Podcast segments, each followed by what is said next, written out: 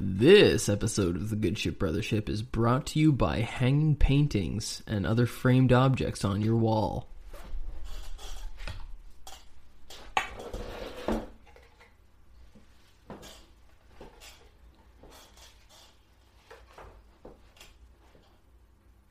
Oh my gosh.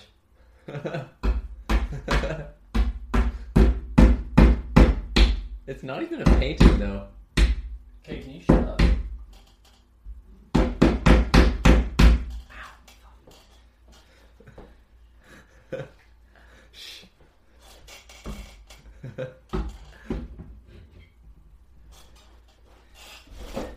Go to www.haveyouvenseenahammer.com today to get $10 off of that nail and that thing up there. Well, Jason, hello.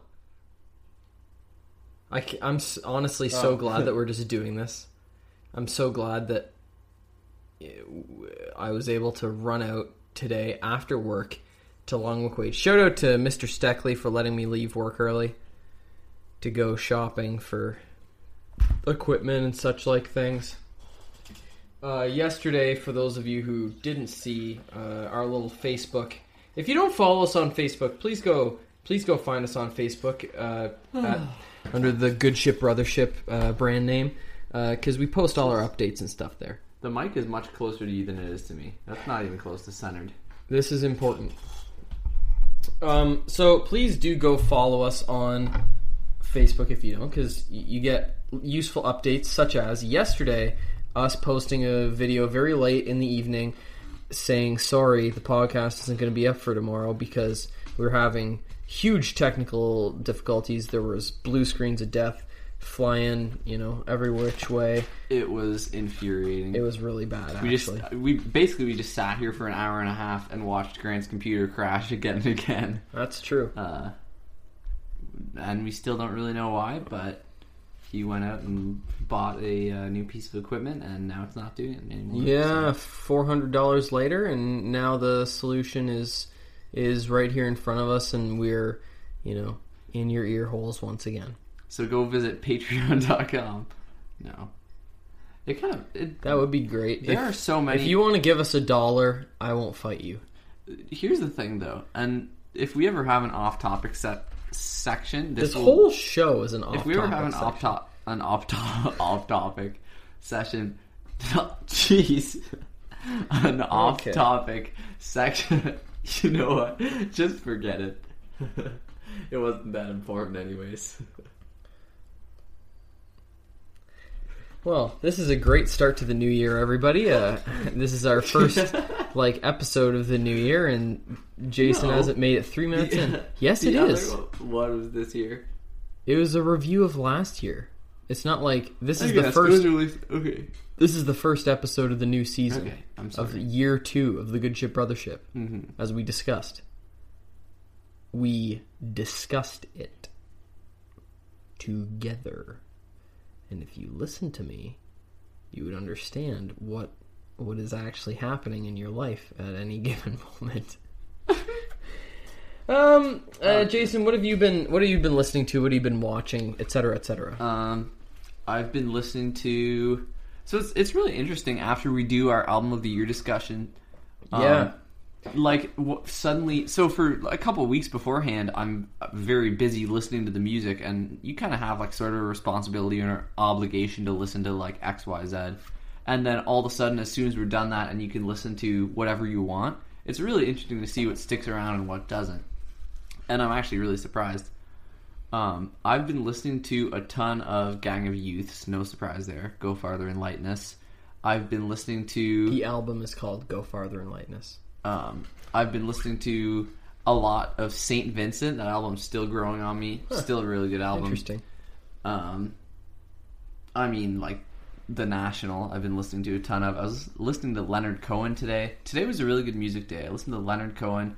I found this random obscure playlist on Spotify. Normally, not a big playlist guy, but it was uh, like "Don't Stop Believing" and the Ghostbusters theme. And uh, Wow. what was the other Journey song I s- sent you? You didn't. You all you sent me was the Oh. Ghostbusters theme. But it was just this like that sort of thing, and I listened to that for a while. I did schoolwork. It was good. Um, That was only music. I really need to get back to John Mark McMillan's album. oh, I've been listening to a lot of that too. Yeah? I've listened to that a few it's times. just it is yeah. just gorgeous. I was listening to that today as well. it's so I good. listened to like probably Um, five or six hours of music today. I've been uh, listening to a lot of Tom Petty and the Heartbreakers as per usual, just while I drive and that sort of thing. It's such good driving music, mm-hmm. especially driving through the country to your blue collar job, as I do every day. Blasting Tom Petty, something about it just fits so well. And I would say American Girl is one of the great American songs ever written. I mean, I think I would say t- the Heartbreakers have more than one uh, of the best American songs ever Yeah, written. uh, like it's just the more you listen to their stuff, the more you you when you buy a Tom Petty and the Heartbreakers album and you look at the track listing, you're like, what? Not only did I forget that you know all these classic songs exist and that everybody knows all the lyrics to all these songs, they're on the same album. Yeah. You know, I was listening to, and I didn't tell you this.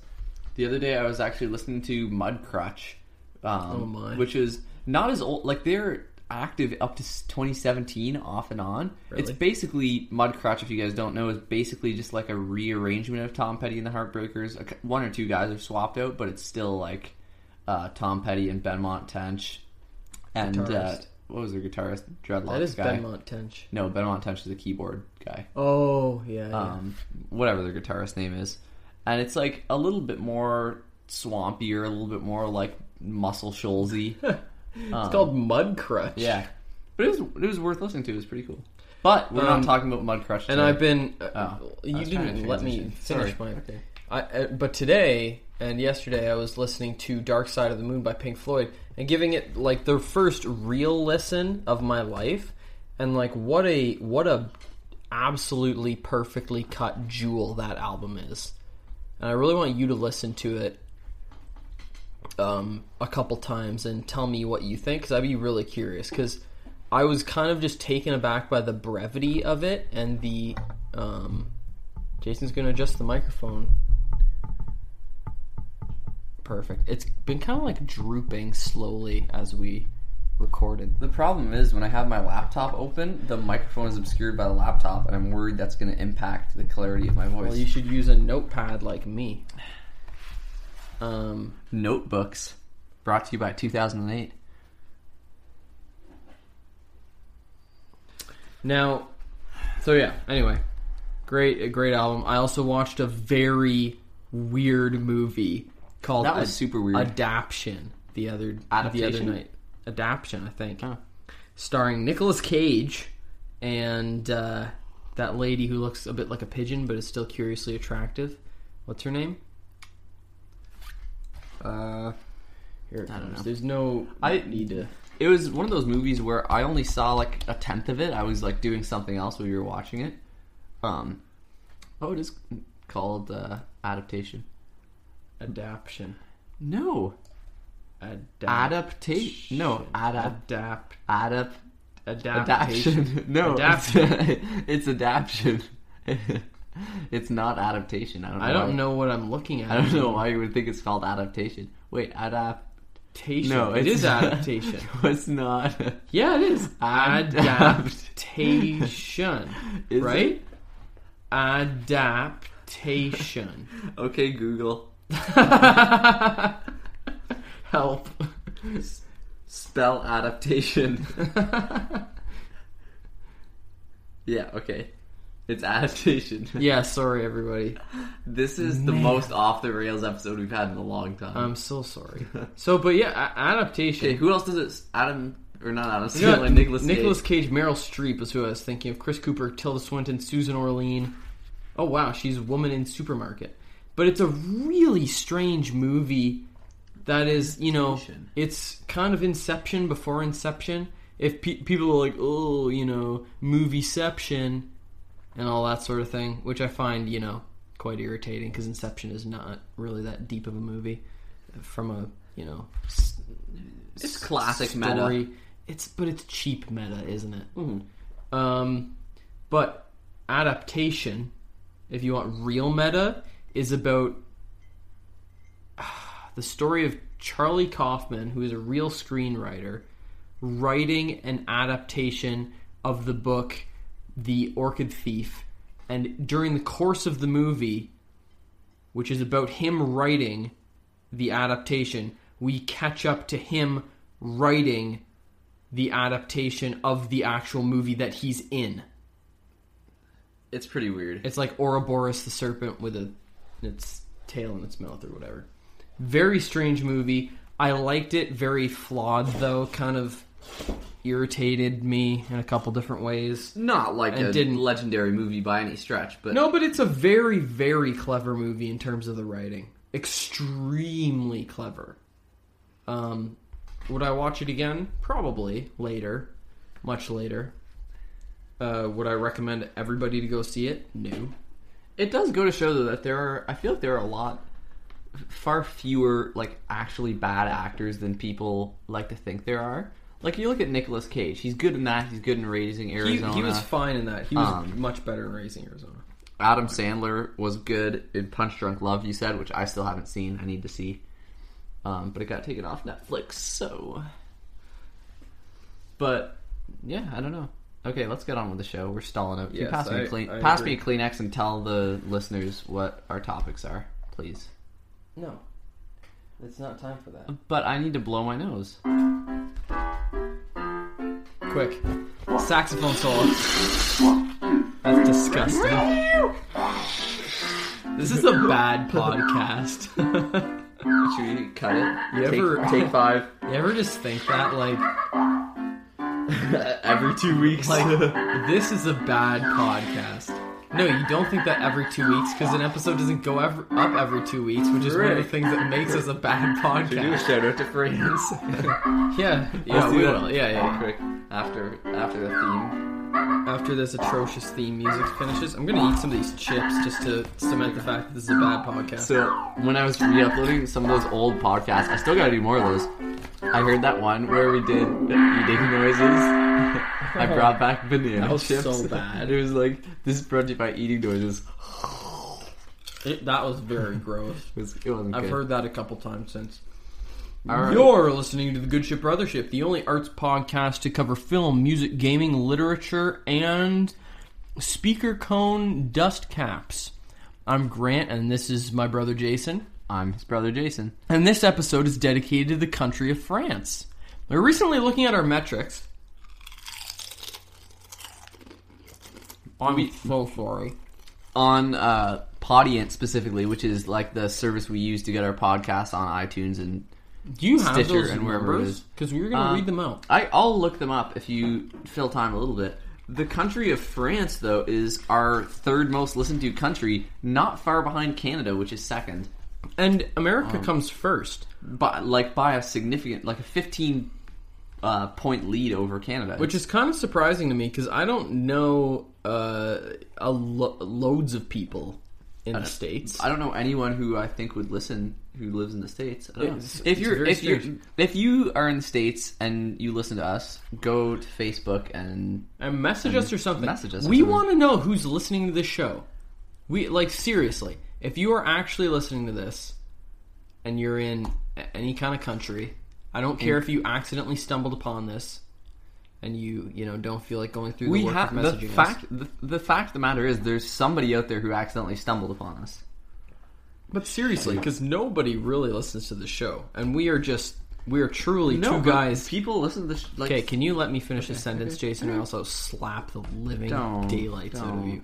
We are literally just two guys in our parents' basement, and uh, and if you're actually listening to and this, the listenership plummets. and you don't let and you don't know us outside of the podcast, send us a message.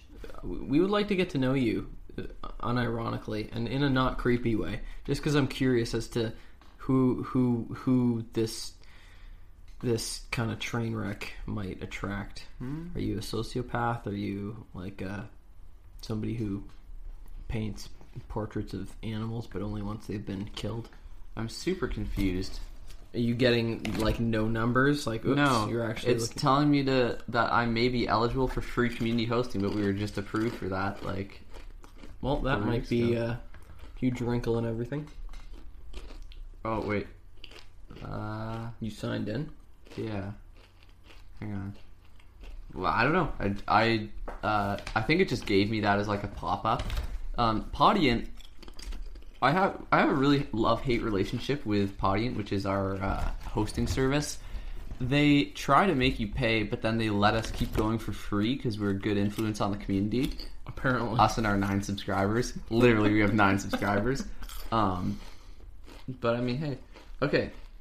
Let's uh, see. So you, why don't you tell them what we're listening to, and we can get it. We're 15 minutes Oh, I'm in. so yeah. Well, whatever, Jason. Okay, so this week we'll be reviewing two very eclectic uh, items: a film and, a, and an album. And the film is "A Field in England" by Ben Wheatley. You may have uh, heard of this guy uh, as the director of Free Fire, which was a movie that came out last year. And it's safe to say, I think that was his, you know, most groundswell kind of uh, film yet and we will be reviewing Sylvan Esso's album. What's it called? uh, l- I have it right here. We'll come What to that. now? We'll come to that. Sylvan Esso's album, What Now, which was released last year and was one of the albums that I kind of wish that uh, that I had been able to review on my on our 2017 uh, uh, show. So, without further ado, we'll. Oh, I keep burping. I'm so sorry. That's so That's- disgusting to listen to. Um, we will flip the puppet as I get the. Okay, we're way too distracted today. I'm sorry, everybody. I'm just trying to get the. no, I I know This I'm is not going putting fine. this just on you. This, I'm this is okay. I'm like on Podiant trying to. It's trying happening. To We're get rid of happy. We're loose. It's a Friday night. I'm overjoyed that I don't have to get up for work in the morning. Uh, like, where do I even find? I have like listens, but not like minutes. It's more fun when you break it down in minutes. Someone listened to us in Spain. So, what I was gonna say was that Jason and I decided that at the end of this year, on our year-end podcast, our um, album roundup, whatever you want to call it, best albums of 2018, we will go through our listenership for those years and go, oh wow, two people listen to us in Guatemala. in the world. Yeah. So, what we're going to attempt to do here now, I thought that you had written down a bunch of these notes, or Uh, I think I might have on my them desktop, and then I got somehow. rid of them or something. I, don't know. you are stinky. I still don't even really know what I'm doing on Podiant, to be honest. It seems like you still don't just really know what you're doing. Yeah, well, that's true too. Okay, so we'll flip the puppet. Obviously, I think face down should be a field in England, face up should be Sylvan Esso for, you know, just thematic Yeah, reasons. That's true. For reasons that you and I only understand. It's face up. Sylvan Esso first. That's completely perfect. Okay. What Now is the second studio album by American indie pop duo Sylvan Esso, made up of singer Amelia Meath Love her. and producer Nick Sanborn. He's okay. Reduced on. Uh, reduced. Why did I. Released on April. you know what? Let's just record this some other time. Released on April 28th, 2017 by Loma Vista Recordings. The album spawned three singles Radio, released on August 31st, 2016. Wow, that's unusual. That's a huge lead time.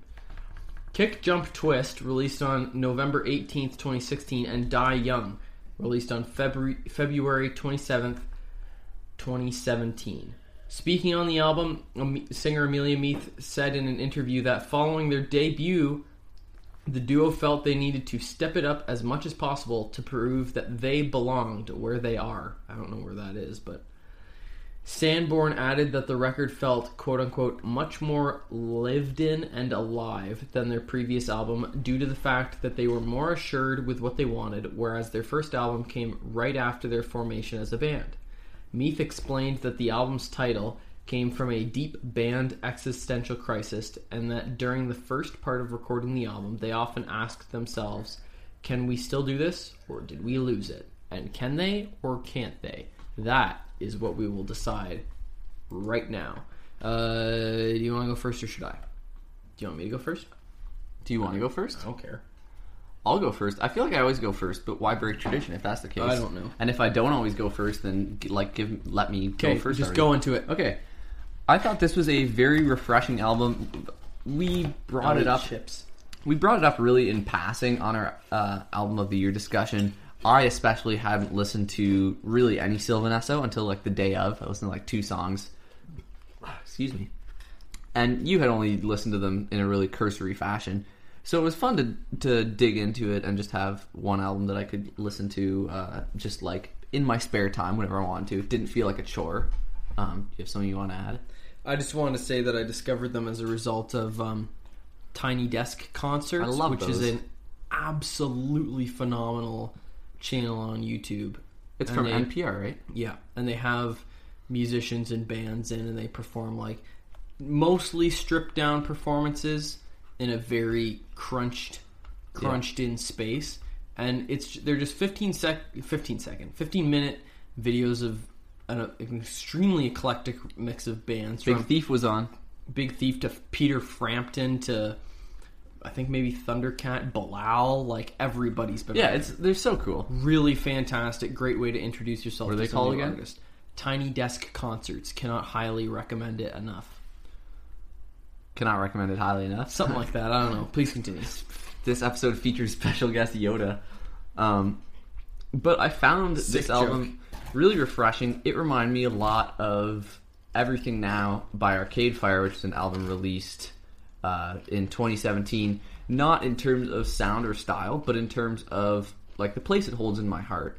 I don't think this is a phenomenal album. I don't think it's in I don't think it was in contention at all for the best album of last year, but I think it was entirely fun, and I think I'll keep coming back to it. And it's it's nice to hear an album that sounds happy the majority of the time, not all the time, but there's a certain zeal for life that's kind of uh, that you kind of pick up on when you listen to it, which is kind of nice because you know I like the National hugely, but I can't cry all the time.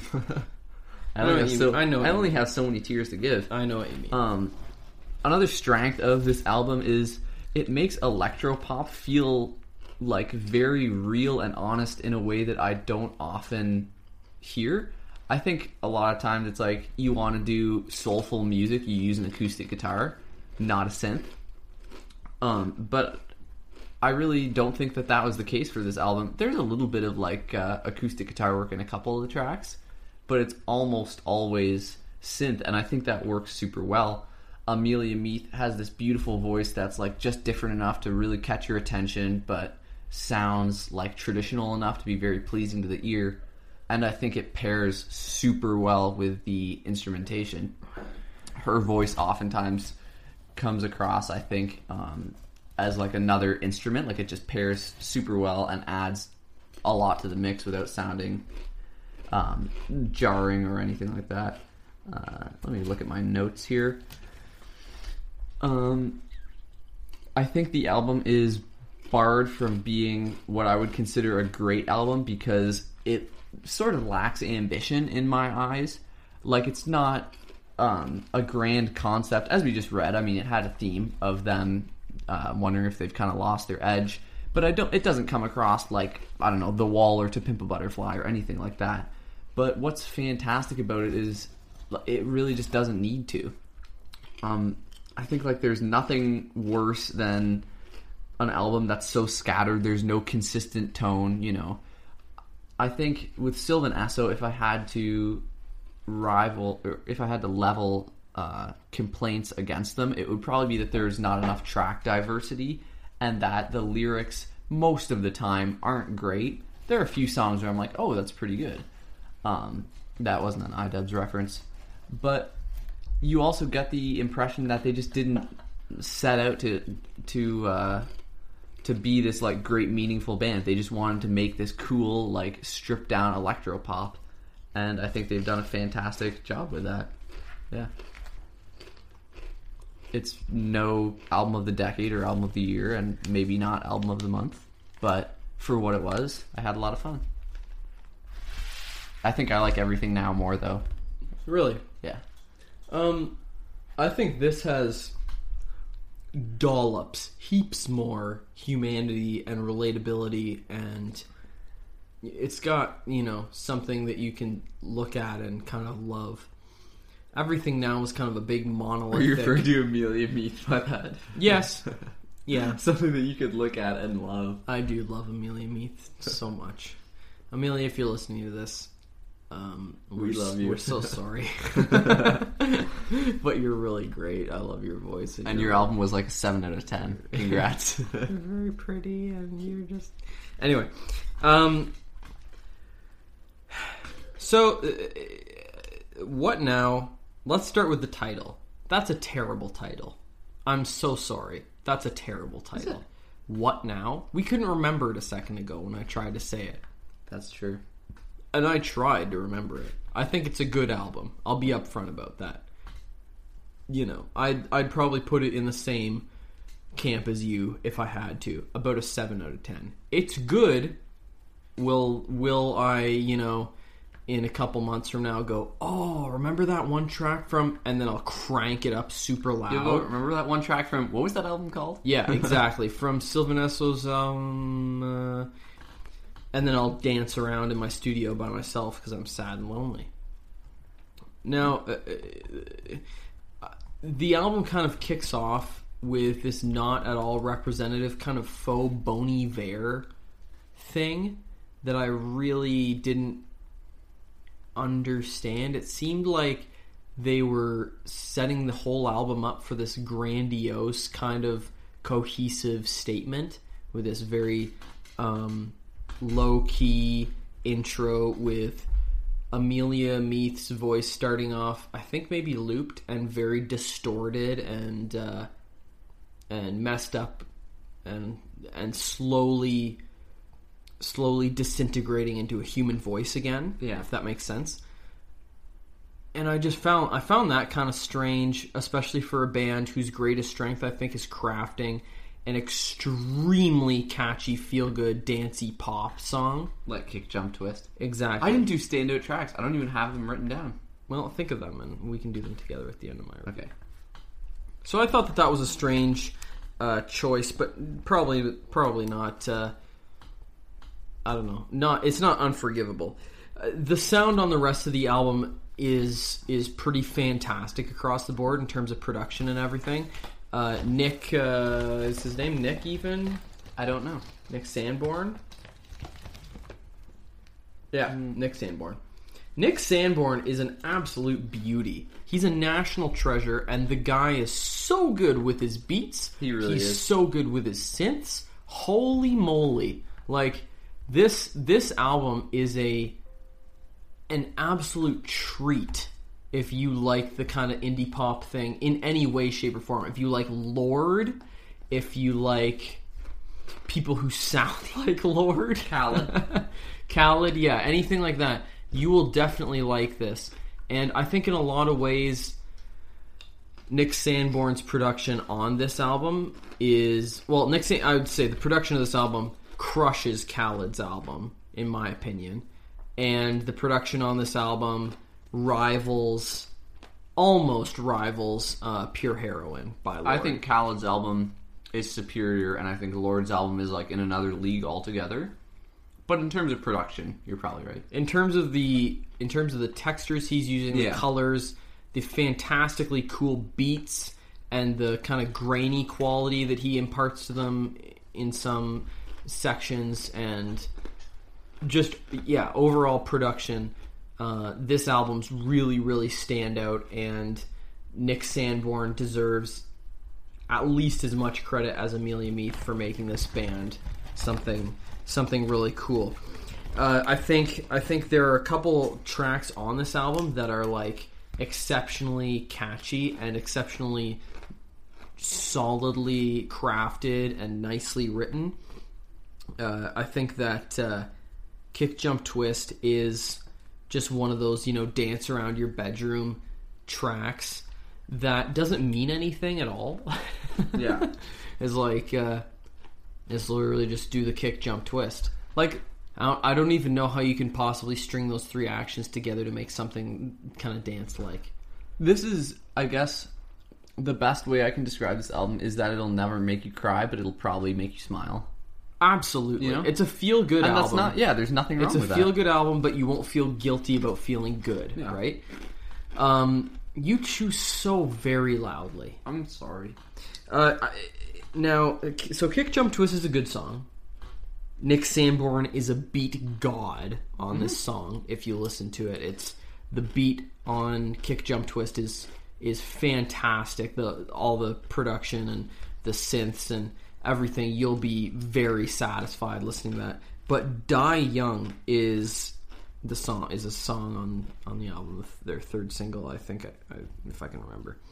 Um, is a really fantastic song, I think, and it's worth, as I would say, the price of admission. Much like uh, was it Angela off of that Lumineers record that I really didn't Yeah. like off Cleopatra. Angela's a tearjerker of a song, absolutely phenomenal and a beautiful folk song. Well, Die Young nails that like millennial bored passion vibe. You know, indie pop kind of thing. I was gonna die young. Now I gotta wait for you. Uh, that's kind of the refrain. And like, it's so catchy, and it's been stuck in my head for probably a week. And like at work, it pops into my head, and then I'm like, I was gonna die young, and I'm singing that like exactly. And the synth, and that's the thing. You get her fantastic vocals, and then the synth comes in, and the synth is just as catchy as her vocals. Uh-huh. Amelia Meath has this really weird, but she pulls it off really well. This way of singing her words, and she enunciates so poorly that you almost can't even understand a single word that she's saying especially like in the in the verses of like die young or something Yeah. um That's what I mean. Her voice is an instrument. it's very interesting how she does it the mushy kind of uh, live sounding really relaxed whoa, vibe that she's got going on but it's it's really fantastic she makes it work very well and there are not a whole lot of singers i don't think who could pull that kind of thing off without sounding forced. Uh, there's a song on the album literally that's called song. And ironically enough i found it slightly paint by numbers and kind of boring and uh, kind of irritating. The the album in general i felt lost the plot a bit when it came to the slower songs they don't have that kind of like texture or the magnetism of the upbeat material. I actually liked song. on this really Yeah. I just found it kind of like everything about it was kind of cliche. I guess I really like his synth work. How he's doing these intricate little like pitch shifts while she's singing really softly and smoothly. It was just a kind of cool contrast. And I guess that's what caught my attention about it. But I hear you. I, I just yeah I, I just felt that the the slow songs didn't have that the staying power of something like kick jump twist which is a fantastic like uh like I said it's it's not it's not even a party song. It is just a dance around your bedroom song. It would not be which a is good party a song. completely beautiful thing. And and something I like think Lonely the, Town. the world needs oh don't get me started. I watched that music video the other day and I was annihilated again. Um so overall very fun album I would completely recommend if anything I've said uh, sounds interesting to you please do go check it out because they are a small band I think uh, and uh, give them some love because I think that they're two very talented individuals, and uh, and I completely liked this album. As a brief interstitial, should we do a couple statistics? yeah, you can do some st- statistics. Um, so we're actually, I mean, like comparatively, growing at a fairly rapid rate. Um, it's what day is today? January twentieth. Well, like that. This morning, it's Yeah. because it's twelve thirty. Okay. Um, and I mean, we've done a lot more downloads in January than we did in all of December. Canada has unseated the United States as the most listened country. Really, They have about a thirty percent lead on the U.S. really. Yeah. France has about half the listenership that the United States has, though, which is pretty weird. Um, and then below, below that, we just have an eclectic mix of like Brazil, Hong Kong, Spain, like one play. um, thanks, guys. People have listened to our podcast on Podiant for eight point nine five days, nine days. This is none of this is including YouTube because we really need to update YouTube. Yeah, I don't know. That's basically it. That's insane that people have listened to us for like a week straight. No, for nine days just on Podiant. So I know, but that's kind of weird yeah. that people have listened to us for that. Like, but then you also go, that's really not a lot. no, it's an, but it is. YouTube's like, we don't even monetize until you have ten thousand views. that's still a lot. It, Like, yeah, it's true. You know, people are out of touch with what a That's lot That's more is. than my parents listen to me. Yeah, that's true. All right. Next, let's do a field in England. Yeah, he's getting the, the Wikipedia page. I love doing this for the background. Wikipedia.com says A Field in England is a 2013 British historical psychological horror film directed by Ben Wheatley. The film, shot in black and white, is set during the mid 17th century English Civil War. The film was released on January 5th, 2013, on multiple flat platforms simultaneously, including cinemas, home media, and video on demand. It was also broadcast on Film 4 on the day of its release. and it kind of bombed. It did kind of bomb. But I think that part of that is due to the simultaneous mm-hmm. distribution. Still, it took a budget of three hundred thousand pounds. Which which we should say because a lot of people don't know is like almost laughably small. mind-bogglingly Like tiny. that that's the catering for one day on The Hobbit. Like s- like yeah. I mean, it's about uh, an eighth of what Embrace the Serpent was made for, and that movie was famous for having a tiny budget. Yeah. Um, so, this is one of the most difficult things to review. Um, here is the fundamental question. here was the fundamental question that I kept coming back to um, as I just as I thought about it and as I tried to write my notes and stuff. And you, dear listener, and you, dear brother, will have to make your own conclusion, and your conclusion will my determine whether or not the movie is good for you. And the question is this does a movie have to be a good film or is it enough for it to be an interesting mental exercise a field in england is like a gorgeously shot metaphor i told you not to pee in the studio. Sorry, I it exploded. he gets really excited when we talk about ben wheatley. Um, a field in england is this really beautifully shot metaphor. When it's taken at its face value just as a movie like you sit down to watch a movie like how my dad would watch a movie. A field in england is absolutely one of the worst movies i've seen in my life. It's it's so bad as a movie. Like the acting is off is not authentic it's like weird Really? You didn't think so? no absolutely not the Really? characters didn't sell themselves to me Really? like sometimes they're characters, sometimes they're really serious, and I think it's all part of Mr. Wheatley's design for his film. But at the end of the day, that still doesn't mean it's like a good movie to watch.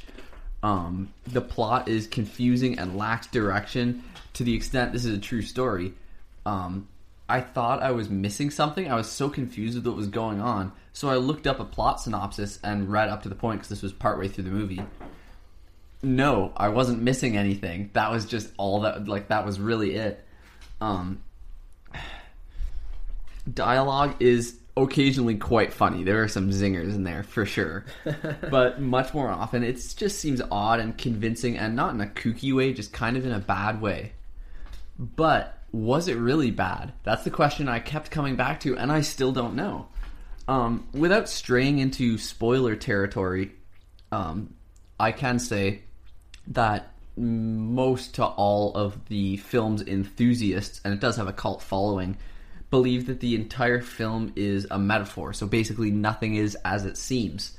Um, that's never explicitly stated in the film, but there are a lot of clues and stuff that you can infer.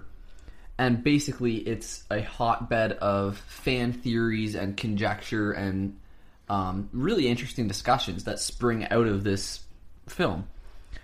But is that good enough? Like, the metaphorical impact of the film definitely has merit, but at the end of the day, I don't think that's enough to stand on for me. I think that it's totally possible, and I think it's been done, to make a film that stands as a surface level experience, but also a deep contemplative one. You know, like Apocalypse Now or Embrace of the Serpent or anything like that.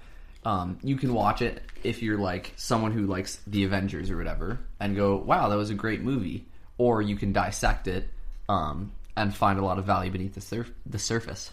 I would take exception to that in that um, I think it's a completely different experience, like in a contemplative sense, to watch something like Embrace the Serpent, where it does make it is a straight ahead, well, for the most part, narrative. It's you know two narratives, but you can watch it and it's completely easy to understand everything, and they make that dual narrative work very well to great Yeah. effect It a couple times throughout the film, but uh, it's still just two linear stories. This is a linear story, but the um, amount of work required to understand it is va- is way up here, and Embrace of the Serpent is way down here. Here's the thing Ben Wheatley does not tell you the story. He tells you something that is supposed to make you. He basically tells you like a code that you're supposed to decipher to understand the story.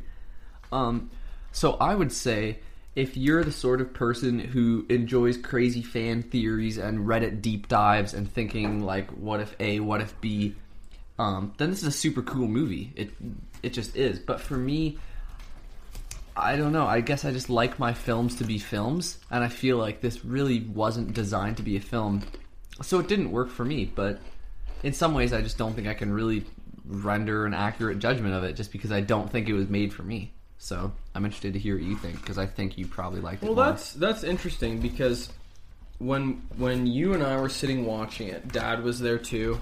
It was a slow Sunday afternoon, and I need to learn to stop watching new movies with other people.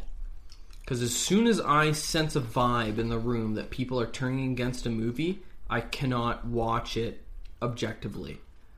I start like worrying that people are not liking it, you know, because I've chosen it. I purchased the the Blu-ray in this case, and and everybody's sitting here hating it, and I feel like an idiot, etc., etc. Um, and I thought for sure that you were gonna slam it as being terrible, and then I did say something to you because we paused the movie and resumed it later. I did say something to you, I think maybe in between about sometimes you just have to sink in and let a film wash over you. Not worry about not understanding it at the time. You just have to accept your lack of understanding as part of the experience and let the film come to you in waves and then after it's done, sit and evaluate post viewing. Right? Mm-hmm. Which I think is just a fact of art in general. You can't always go into you know a reading experience a listening experience a viewing experience and expect to understand your thoughts on that piece of art during the time that you are experiencing it. I guess I just wanted to understand the piece of art, not even my thoughts on it. but what i'm saying is you can't always expect to understand a piece of art while you're experiencing it. Sometimes understanding comes later. Sometimes understanding comes with multiple views. It is okay to not understand something while you're experiencing it as long as you are willing to experience it Yeah, I suppose that's true. right I feel though like I only really understand it because I did like Reddit deep dives and stuff. Well, I don't. I don't think I would have come to the same conclusions on my own. And that's the point. And I meant to send you this uh, interview with Ben Wheatley on this movie, uh, and then totally forgot. But he was talking about the language and the writing in the film and how much he hates expository dialogue. For those of you who don't know what that means, that means he used the analogy in Minority Report, which is a future setting uh, film. Tom Cruise is a, I believe he he's kind of a like SWAT team cop who goes out and prevents crimes before they happen. It's kind of like I think about murdering somebody, and when my thoughts reach a certain level of you know seriousness, quote unquote, once it's like once I've determined that I'm gonna kill somebody, then all these you know uh, armor clad people smash in through my roof and arrest me because I've thought about murdering somebody. And they Ben Wheatley said in that movie, Tom Cruise walks through this world being constantly like amazed at all the technology that's around him. Technology that should be, in his, in Ben's uh, words, as ordinary to him as a light switch. So in this movie, There is absolutely no explanation of anything that these characters would have found ordinary. And I, as a writer, I find that completely bold and admirable. And you licking off your fingers is disgusting. That's why it's an audio podcast. You like, that's so gross. okay, for real, stop that, and I'll continue speaking. What am I supposed to do? I got all this Wipe them off my on your pants. No, I'll vacuum this carpet. It's gonna. It's not gonna adhere to your pants. It's chi- I'm like gonna go wash off my hands potato chip does. Not wood glue. Okay, keep keep talking about the movie. I got I gotta wash off my hands. I cannot believe how much of a princess you are. Okay, it's just you and me now, loyal listener. I can't even. He completely derailed me. the the The film. I will say this. Um, the cinematography is like staggeringly gorgeous. Like that's a computer desktop. Th- that's a calendar. You know, frame it, hang it on a wall. The in certain in certain parts, it seemed as though because you know the film's called A Field in England. Surprise, surprise! The film is set. Welcome back. The film is set in a field in England, and it felt like at certain points Ben Wheatley was kind of pulling the camera back and going, "Hey, look at these big wide shots, boom!" And then you go, and it looks so good in It's black so and crisp. white. It looks unbelievably good in black and white. And then there are these strange living tableau sequences where the characters kind of stand frozen in certain like very Well, that um, is a tableau by very definition. renaissance uh, style poses and uh, they're kind of funny and I I found them quite interesting kind of creepy too um so I don't know. Reviewing this is a very huge contrast to What Now, the album by Sylvan Esso, because this is a very unsettling, strange, kind of obnoxious film, and Sylvan Esso is kind of so. It's very exuberant music. What you said right now has given me a thought that I didn't have until right now, and I think I just understood a fundamental, a fundamental, fundamental reason why this movie did not work for me. Okay. Everywhere, like Wikipedia pages, Reddit, wherever you go, they talk about it being a psychological horror film, but I didn't really find it that unsettling, barring a couple sequences. And I think a big issue is that for something to be scary, you as the viewer or the participant have to have the perfect mix of understanding and confusion. That's what The Shining does so well. I think you you understand what's going on, but at the same But the last time we watched The Shining, we weren't scared by it. We weren't creeped I was by it. scared like two days later. The, well, here's the problem, though. I think part of the issue is we watched it in broad daylight with our. f- What was that? Just the tray. Okay, well, playing with it with my. Seriously, don't do that. That's very irritating, and the listener is very perturbed right now, and they're signing off Okay. the podcast because of your chaos. Anyways, I was just using the and Shining. I think that I think that we were watching it in broad daylight, which was a mistake. I think we were watching it with Dad, who is like vocally hating it while we were watching it, which was a mistake. the Shining. No, a field in England. Oh, okay. Jeez. That's what I'm saying. If we had Oh, sat okay. down, nighttime, it's dark, crank up the sound, sit there and watch the film, you and I, nobody's saying anything, nobody's giving off any kind of vibes. I feel like it would have been a different experience. I feel like it would have been so. creepier because there are a couple scenes that are scary in this movie. yeah, and not scary in that kind of like uh, kind of way that you jump and like you like know you, disturbing. just disturbing and and unsettling. Uh, the yeah the the use of black and white in the cinematography is completely beyond reproach. It's completely gorgeous and uh, and I would kind of if you're if you're really enthusiastic about cinematography and the moving image, I would encourage you to watch this movie just based on the strength of that. Uh, and truly, truly, and tell me if you agree with this or not. I ceased to notice that the film was in black and white at a certain point. I don't I- know. I feel like I continue to notice, but in a good way. Like every time there's one of those wide shots. Um, That well, that's what I was gonna say. When the characters are conversing together, when they're interacting, I totally different note didn't notice it. But when it pulls back and you've got these like almost Ansel Adams wide shots of the the field and the trees and the small characters down there. Then I went, wow, black and white films can be gorgeous. One thing I absolutely love about the shooting style of whoever his cinematographer was, um, is that for this movie, what you had for the majority of the shots um, was a light colored field because it's all monochromatic, of course, light colored sky, and then dark forest in between, and then characters sort of in the middle. So you had this really nice like uh, gradient shot that was like all throughout the movie, and then a few times there's the one scene where he looks up and sees that like uh, dark ball in the sky. It throws off the typical like gradient shot so that there's dark stuff at the top and bottom instead of just the middle. Yeah. And it makes this really striking uh, visual scene.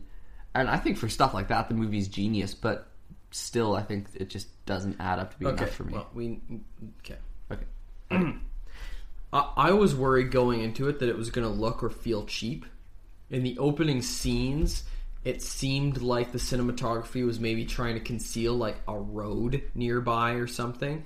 There's some weird kind of camera angles that I couldn't quite justify from a like rational standpoint. It felt kind of strange to me, but I completely forgot about that later on to be honest with you and just kind of settled in and enjoyed the movie.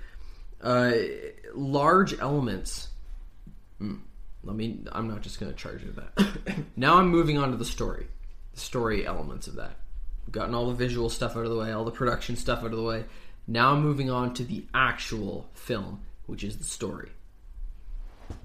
Huge elements of this story are unexplained.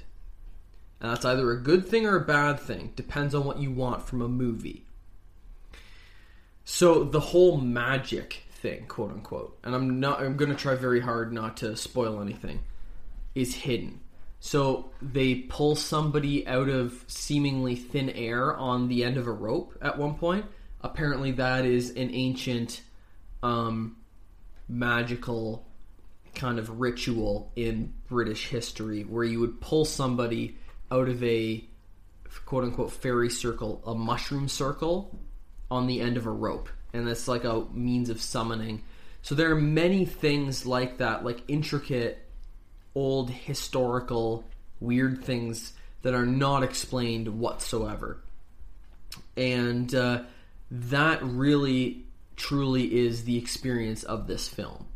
The experience of the film is you watch it, you go, what just happened? What did I just see? And you hop onto Reddit, you hop onto Wikipedia, you hop onto YouTube, and you see what other people are discussing. And you formulate your own opinion on what you just saw because it, it's so confusing. It's so damn confusing. And then you maybe go back and watch it again. And you go, okay, yeah, I pick up on this here and here. Or maybe you disagree. And that's the experience of this film. It's not a, just a story, it's a puzzle. And I know you said something like that, but it truly is. Yep. I feel like if we're if it were not just a story but a puzzle, I would like it a lot more. What I feel like is that it's not a story; it's a puzzle. No, it's totally a story. I think. It's not a complicated story, but it's still a story. Almost anything, any series of events is a story, Really, I suppose. So, you know, I, I could go point by point right now through what I think the story is. It's not a good like three act structure. Well, no, but it's a small film, it's a short film, and the gimmick of the film is that it's a puzzle. Yeah. right? The gimmick is not, you know, oh, you know, unravel the puzzle and there's a prize at the end. No, the the the um, reward is just understanding, and that's kind of emblematic of the film as well. I think I quite enjoyed it quite a lot. Do I want lots of films to take a cue from this? No. Do I want a couple more films to take a cue from this? Eh, no.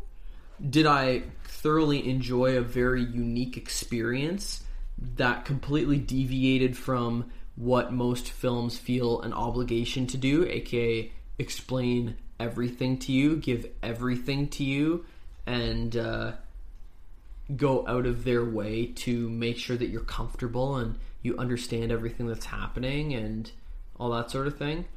Um, I did enjoy that. I did. I did like that sensation of watching a film where I had no idea what was going on, but I knew that all the facts were before me, and all I had to do was was uh, scrutinize them. So, again, not the best movie I've ever seen, but certainly very, very daring in form and function, and uh, I admire it. All right. What do you think of that? Yeah.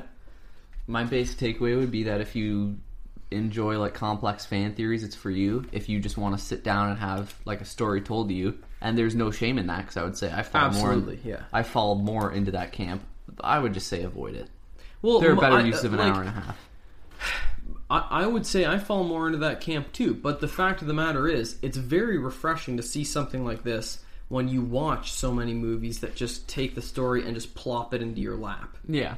and you just go, yeah, okay, and you just float along with it, right? Getting that kind of like ground level resistance from a story was for me very refreshing and very strange, you mm-hmm. know. And it's very similar, I think, to how Dark Souls, the video game series, operates, where it doesn't hand you a plot you drop into this world a lot of events have transpired and you piece together very disparate most of the time unrelated and confusing clues as to kind of what's going on through like item descriptions and snatches of character dialogue Yeah. beautiful That's it. so that was that was episode 22. 22 of the Good Ship Brothership. Thank you so much for uh, joining in and listening and arguing along with us. On the next episode, I think we will be reviewing For sure. one of the biggest games of last year at this point Horizon Zero Dawn, which we are finishing up. It's almost and a we will old. be reviewing, which I'm extremely excited to talk about Mad Max Fury Road, Black and Chrome. We'll talk about that. I mean, we'll talk about it in general. Well, terms yeah, as we'll talk about it in general terms because Mad Max Fury Road. If you haven't seen it, go see it. What is stopping you? We'll say it's good right now. It is just a fantastic movie. We're not going to review it. We're going to tell you why it's good. Oh my word! But the amazing thing is, one of the one of the most standout features of that film is the color usage and how vibrant and beautiful. Um, oh, what's that? What's the director's name? Blast me! Um, Uh, we can't do the Yeah. man a disservice because shoot. he's. And we were just outroing too. We could. I know. Well, that's shouldn't okay. have that. This is okay. Uh, George Miller. George Miller imagines a desert in such a vivid and beautiful way that it it doesn't feel like a desert, and a lot a lot of that I thought was to do with the the vivid colors that he utilizes. Well, then of course he released the black and chrome edition, which is a black and white edition of that film, notably devoid of color. and he says it's his preferred preferred uh, version of the uh, of the film. So I'm extremely excited to watch that, see what I think in terms of you know which version I prefer personally, and just how he's made that work with no color. And so that's as- what we'll be talking about. I have an outro fun fact just to throw it into context because we mentioned it earlier. Sure. Field in England made for three hundred thousand dollars. The Mad Max Fury Road budget was one hundred and fifty million. Yeah, and it does show. Just for Mad context. Max Fury Road looks phenomenal. Okay. Okay, so that's about it, I think. Thank you so much for listening. If you liked what you heard, uh, don't be shy to subscribe and all that. You know what to do. I don't have to tell you that. It's Find us although, on. Fa- do find us on Facebook. Though. Here's something I've started to notice more recently. Um, I'm watching I'm gonna people. eat some chips. Yeah, okay. Um, and this is like the after party, and it's going to be very brief because we Hey, gotta keep it everybody. short. Um, so for like the first time in my life, I've started watching streamers just a little bit, not like Oh, not like a nerd amount, you know, just a little bit. Sure, sure. Um, but they're like, you gotta like the stream, gotta like the stream. Um, and I go, you know what? Good reminder. And I take my phone out of full screen and I go and I like the stream. And that got me thinking, maybe we should say, you know, like, subscribe, and share. Because when other people say it, I do it. So Also, if you are listening at this point in the show, go to our Oh, Facebook yeah. page, or if this is on YouTube, you got go into the comment section. I know. You got a whole weekend now. comment. Um, what should we say? Raspberry bugle. Yeah, no, that's, good. too hard to spell. Is Okay, hang on. I does got anybody good, know how to? I don't know how to spell bugle. I got a good one. Just do uh, mounted crow head. That's weird. That sounds kind of sexual.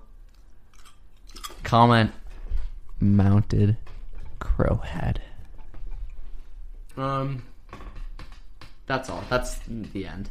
sure. Comment comment something like that. I don't care. Goodbye. Bye everybody. We love you.